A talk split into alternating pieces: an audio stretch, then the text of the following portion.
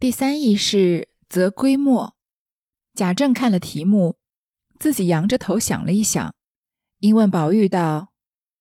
你的书讲到这里了吗？”宝玉道：“师父说孟子好懂些，所以倒先讲孟子，大前日才讲完了，如今讲上论语呢。”贾政因看这个破成倒没大改，破题云：“言于射阳之外，若别无所归者焉。”贾政道：“第二句倒难为你。”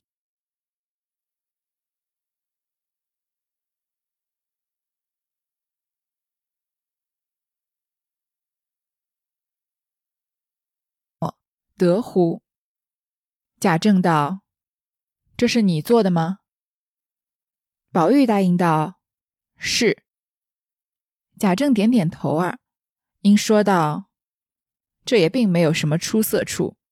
但出世笔能如此，还算不离。前年我在任上时，还出过为士为能这个题目，那些童生都读过前人这篇，不能自出新彩，每多抄袭。你念过没有？”宝玉道：“也念过。”贾政道：“我要你另换个主意，不许雷同了前人，只做个破题也使得。”宝玉只得答应着，低头搜索枯肠。前面贾政不是看了宝玉的两篇文章吗？我们讲了两篇，第三篇没讲到，就是则归末。则归末这句话出自孟子，全句啊是天下之言，不归阳则归末。因为这句话是孟子里面的，前面考都是论语嘛，是孔子的，所以贾政就先问贾宝玉说：“你孟子已经讲了吗？”宝玉就说啊，先生倒是说孟子好懂一点，所以是先讲孟子的，讲完了才开始讲论语。这个则归末，不归阳则归末是什么意思呢？这其实阳啊和末是两个学派。阳呢指的是一个人叫杨朱，他是一个道家的分支学派。说到道家，我们都想到的是老庄，这个杨朱呢可能很多人没有怎么听过，因为去研究他的人比较少。杨朱啊主张是一个利己的人，他最重要的主张就叫唯我和贵生。有这么一个故事啊，就是墨子的弟子秦华黎问杨朱：“如果拔掉您身上的一根汗毛，那对社会有非常大的益处，您同意吗？”杨朱就回答说啊，不行。这就是成语一毛不拔的由来。这种主张啊，就体现杨朱对于自己利益的维护。你看他拔一根汗毛对他自己没有什么伤害，但是可以对天下有很大的益处。即使是这样啊，拔一根汗毛侵害了到侵害到了他小小的利益，所以他也不愿意。所以他认为天下的利益是天下的，自己的利益是自己的，两者同样重要，没有道理因为天下的利益啊就要牺牲个人。也许看到这儿呢，很多人会觉得杨朱很自私，但其实不是这样，他还有另外一个主张叫贵生。所以因为利己主义者往往他们达到目的不择手段，所以损人利己的事情啊，他们做起来也没有什么愧疚感。但是呢，杨朱他不是一个利己主义者，他虽然不愿意为了天下的利益牺牲小我，但他也同样不愿意为了自己的利益使他人为他牺牲。所以他既反对别人侵害自己的利益，同样也反对自己去侵害他人的利益。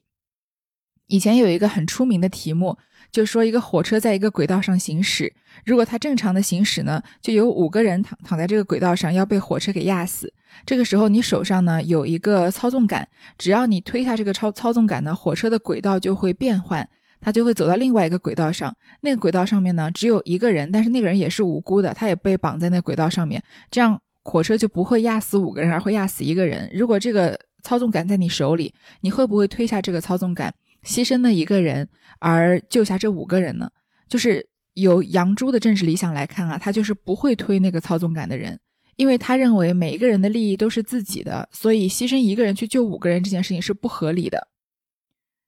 在杨朱生活的年代啊，是春秋战国之交，这个社会的社会阶层其实比较固定，社会上的平民百姓啊和贵族阶层是有非常分明的界限的。所以考虑这样的背景，就能知道杨朱其实为了这些普通百姓发声的。他其实反对很多国家的统治者啊，以牺牲平民的利益来供养贵族，发动战争。在他看来呢，贵族的利益也好，平民的利益也好，都应该得到保护。这就是不归阳的阳了。那则归墨的墨我们大家就比较熟悉了，就是墨家的思想嘛，也就是从墨子开始的。墨家的主张很多人也知道，叫做兼爱和非攻，就和杨朱这个一毛不拔的一毛不拔的观念啊正好相反。墨家主张啊舍身以济天下，所以一个如果同样的一个题目啊在墨子手里，然后我们再给它加一个条件，你手上有一个操纵杆，如果你推动它，那火车就会驶离轨道去压死那一个无辜的人，如果你不推它呢，那火车就会沿着它的既定轨道进行，压死那五个人。但是呢，如果你这个时候当场自杀，那这六个人都可以活。那如果是墨子的话，是一定会选择当场自尽的，因为他的主张啊就是可以为了天下的利益牺牲自我，在所不惜。那孟子说啊，不归杨即归墨，难道是说如果不遵求杨朱的一毛不拔，就得遵循墨子的为了天下舍弃个人吗？那不对啊，因为杨朱是道家学说，墨子是墨家学说，这孟子和孔子是一派的，是儒家学说啊。他说不归道家就归墨家，那他把他自己的儒家放在哪里呢？其实这句话反而是墨子借着杨呃，反而是孟子借着杨朱和墨子提出自己的主张，就是奉行儒家的主张。他认可贵族阶级啊应该享有特殊的权益，但是也要求他们实行仁政，就是维护百姓的利益。就从孟子的看法来看啊，杨朱和墨子的言论都是非常偏激的，而他自己的做法更有合理性和可行性。不管是杨朱还是墨子啊，他们在建立学说的时候，都是站在个人和集体是利益是对立的角度来思考这个问题的，所以两者必然有一个取舍嘛。所以杨朱选择个人利益，墨子选择集体利益。但是孟子呢，没有直接破了他们这个假设，他认为啊，一个人的选择和外界都没有关系，只和自己的心有关。所以孟子这句话真正的意思呢，是说天下的理论啊，现在不是杨朱就是墨子，都太极端了，而他反而要提出儒家这种基于个人取舍之上做出选择的主张。那解释完这个以后呢，再看贾政和贾宝玉的对话就很难很好理解了。贾宝玉啊，破题和陈题写的都不错，就是说除了杨和墨之外啊，并不是没有别的理论可以依附的。贾政看他写的不错啊，就说是不是你写的？宝玉说是，贾政呢就略表赞同，但是呢他嘴上还是一贯的执行了他作为父亲的严厉，说也没什么特别出色的，但是你刚开始写文章能这样啊，还算可以了。然后就说自己之前出过为士为能的题目，这一段啊我们应该也是学过的，我好像有一些印象，也是出自孟子。全句是说啊，无恒产而有恒心者，为士为能。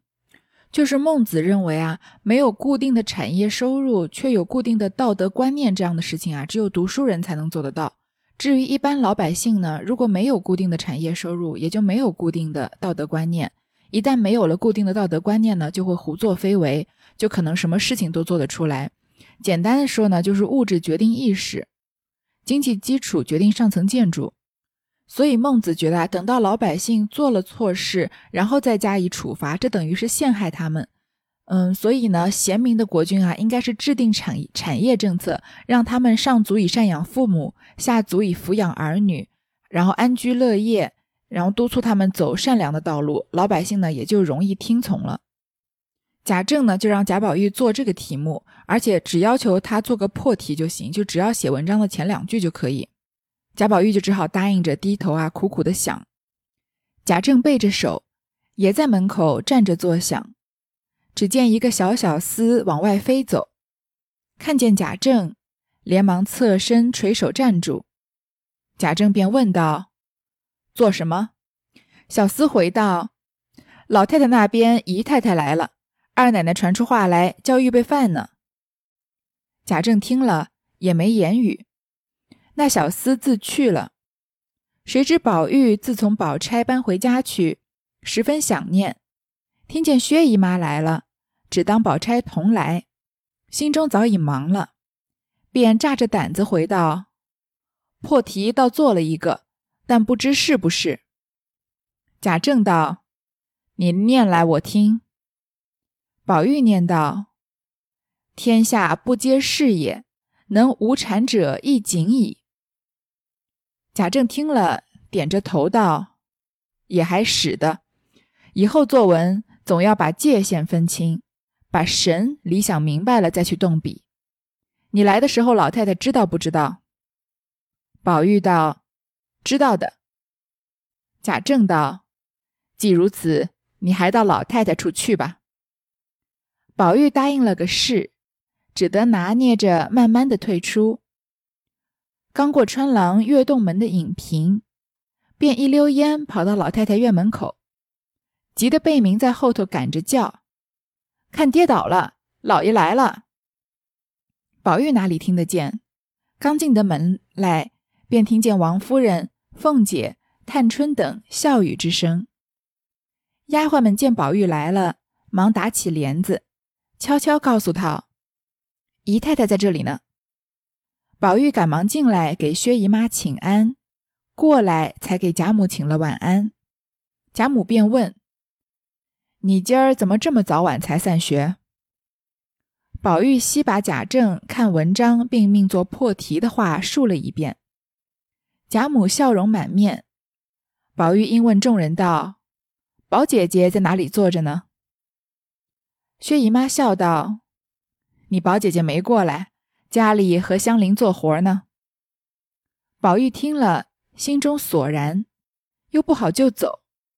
只见说着话已摆上饭来，自然是贾母、薛姨妈上座，探春等陪坐。薛姨妈道：宝哥呢？贾母忙笑说道：宝玉跟着我这边坐吧。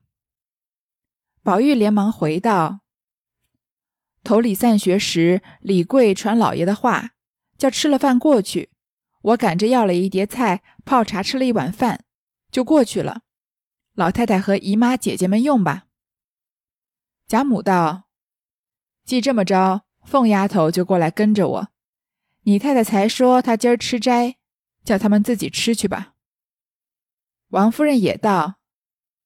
你跟着老太太、姨太太吃吧，不用等我，我吃斋呢。于是凤姐告了座，丫头安了杯煮，凤姐执壶斟了一巡，才归坐。这个时候有小厮来回报啊，说薛姨妈来了，然后二奶奶传出话来啊，王熙凤叫预备饭呢。贾政就没说话。宝玉呢，听说薛姨妈来了，以为宝姐姐一定也会跟着来，因为宝钗已经离开大观园很久了嘛，所以他很想见宝钗，心里啊早已经跑到薛姨妈、薛宝钗那儿了，就想啊赶快把这件眼前的事了结了吧，就大着胆子跟贾政说啊，已经破题做了一个，不知道对不对。贾政叫他说，宝玉就说啊：天下不皆是也，能无产者亦仅矣。他的这个破题啊，就说天下人啊，并不全都是读书人，那完全没有固定资产的人呢，也很少。其实从这个话呢，就已经大概能看得出来他做文章的方向了。贾政听了啊，就点头说也还行，就又教育了他几句，说以后作文啊，要把界限分清，把神理明白了再去动笔。就是你动笔之前应该要要有文章大致的立意和脉络，不能就提笔就随便写。然后就问他来的时候贾母知不知道，宝玉说知道的。贾政啊就叫他还到老太太那儿去。贾政就说贾宝玉答应了答应了一个好，就拿捏着慢慢的退出，因为在他父亲面前还是很恭敬的样子。穿过刚过穿廊月洞门的影屏，月洞门就是圆形的拱门，因为它像十五满月的圆洞，所以称为月洞门。影屏就是门内做屏障用的这个屏风。就是说贾宝玉一离开贾政的视线范围之内啊，就一溜烟的跑了。这贝明就在后面追着叫，叫他小心一点。宝玉哪听得见呢？进了老太太的门啊，先给薛姨妈请安，然后再给贾母请安。贾母就问了一些一些怎么这个时候才放学的话，宝玉就说啊贾政考他读书的事情，然后就赶快问薛姨妈说宝姐姐在哪里。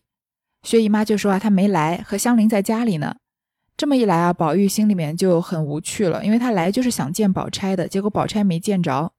但是立刻就走呢也不好意思，所以只好陪着说话。这个时候到了摆饭的时候了，但是贾宝玉呢，因为还记得吗，贾政叫他先吃完饭再来考功课，所以他胡乱扒了几口饭了，这个时候也不想吃饭，就是由王熙凤陪着贾母和薛姨妈吃饭。那王夫人呢，因为今天吃斋，所以没有陪同。大家吃着酒，贾母便问道：可是才姨太太提香菱，我听见前儿丫头们说秋玲，不知是谁，问起来才知道是她。怎么那孩子好好的又改了名字呢？薛姨妈满面绯红，叹了口气道：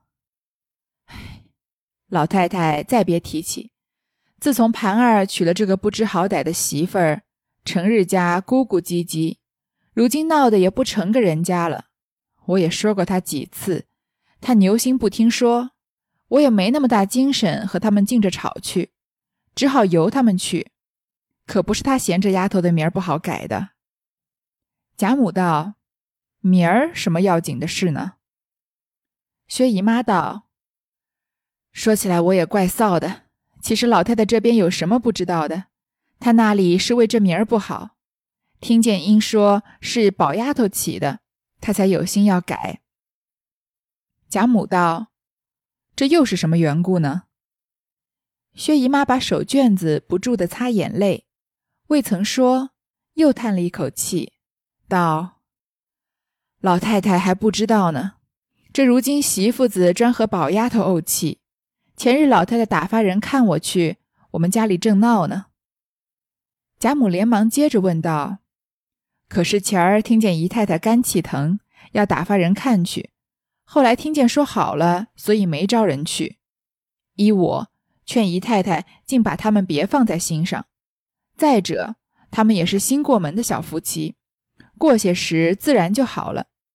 我看宝丫头性格温厚和平，虽然年轻，比大人还强几倍。前日那小丫头子回来说，我们这边还都赞叹了她一回子，都像宝丫头那样心胸脾气，真是百里挑一的。不是我说句那冒失话，那给人家做了媳妇儿，怎么叫公婆不疼，家里上上下下的不宾服呢？宝玉头里已经听烦了，推故要走，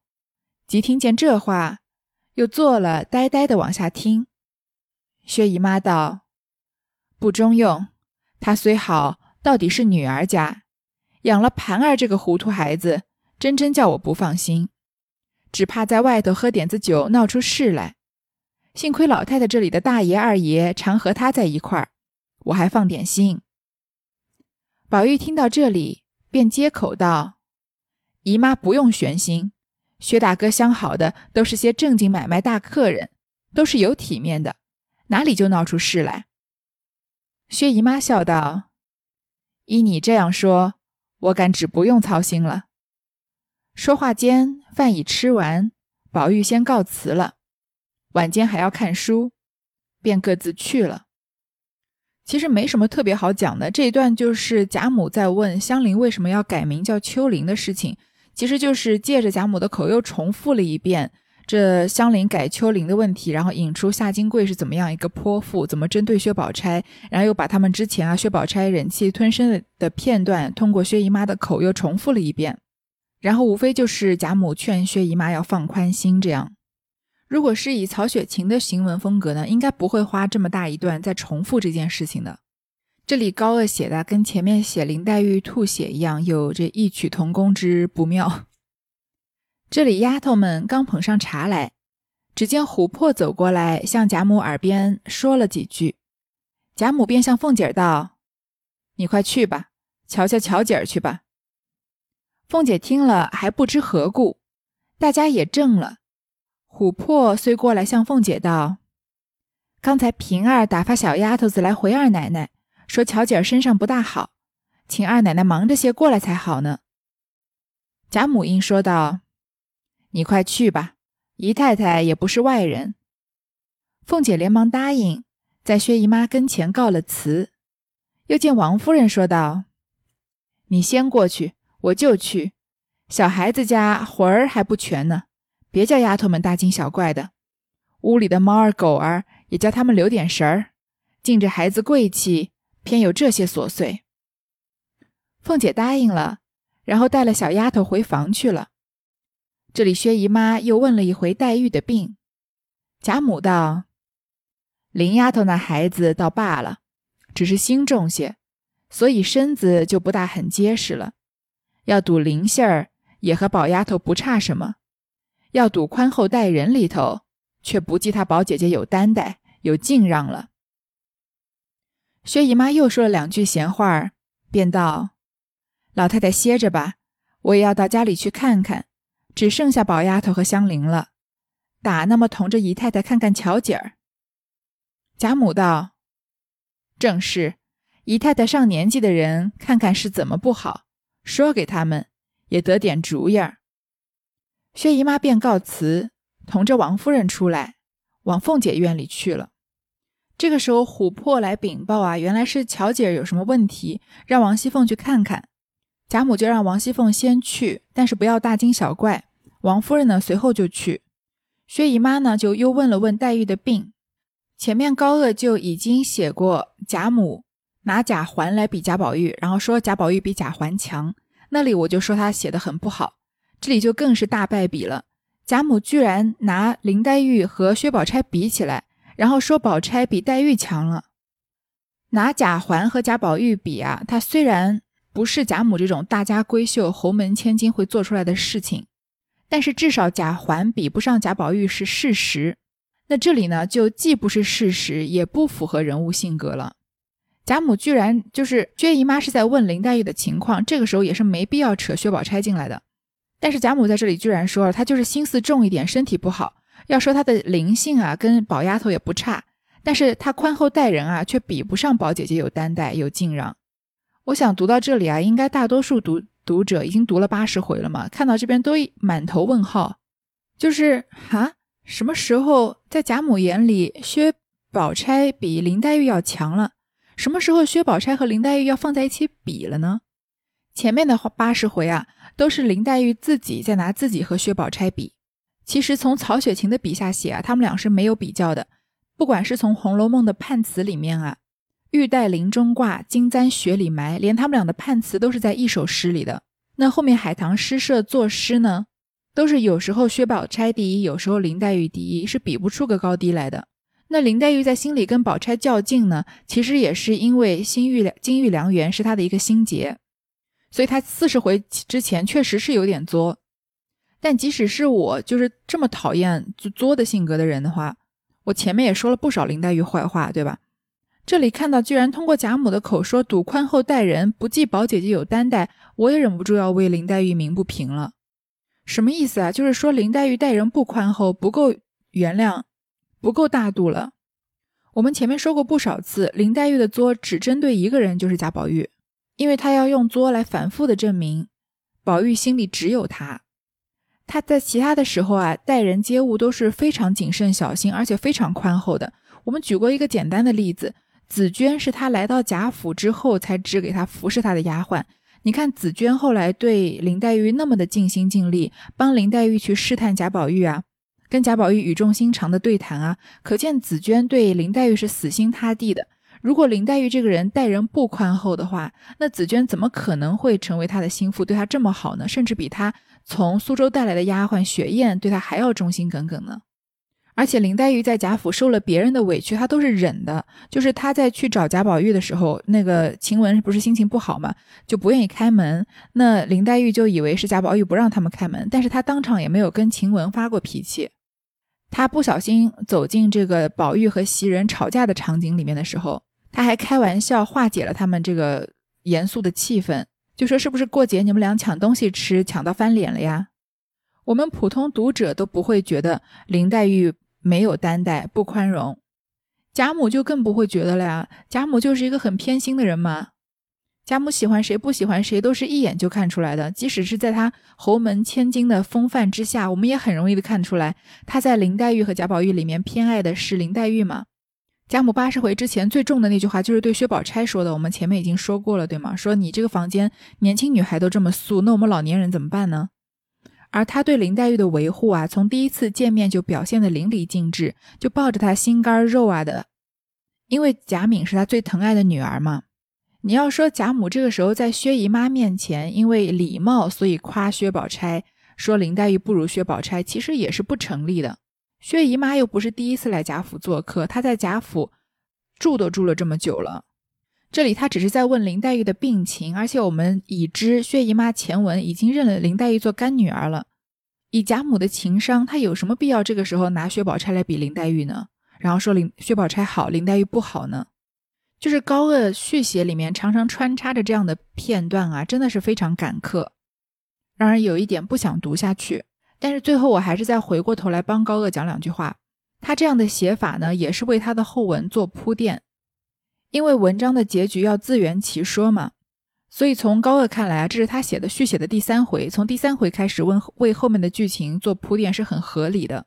只是和前文接不上而已。那和前文接不上其实也是情有可原的。我们现在我现在吧，可以在这里夸夸其谈，说他这个不好那个不好，和前文怎么怎么接不上，那是因为《红楼梦》距我们现在已经三百多年了。在这三百多年之间啊，对于《红楼梦》的研究就是层出不穷，淋漓尽致。从近现代那一方面，胡适啊、鲁迅啊那一批人对《红楼梦》的研究考据，到现代啊，一些红学大家像周汝昌啊、刘心武啊这样的文学家，给出各种各样的猜想。我们这一辈人啊，如果想研究《红楼梦》的话，能研究的资料实在是太多太多了，有很多东西呢就已经从资料变成了常识。《红楼梦》里面每一回隐藏的各种线索啊，已经被人翻来覆去的解读的非常透彻，甚至过度解读都解读的很透彻了。那么我们的信息来源丰富，就比较想当然的以为啊，高鹗对《红楼梦》的了解有时候可能还不如我们透彻，但其实不是这样的。高鹗续写《红楼梦》的时候才过了二十几年，虽然《红楼梦》在当时已经流传非常广泛，但是以二十几年的资料和三百年的资料是根本没办法比的。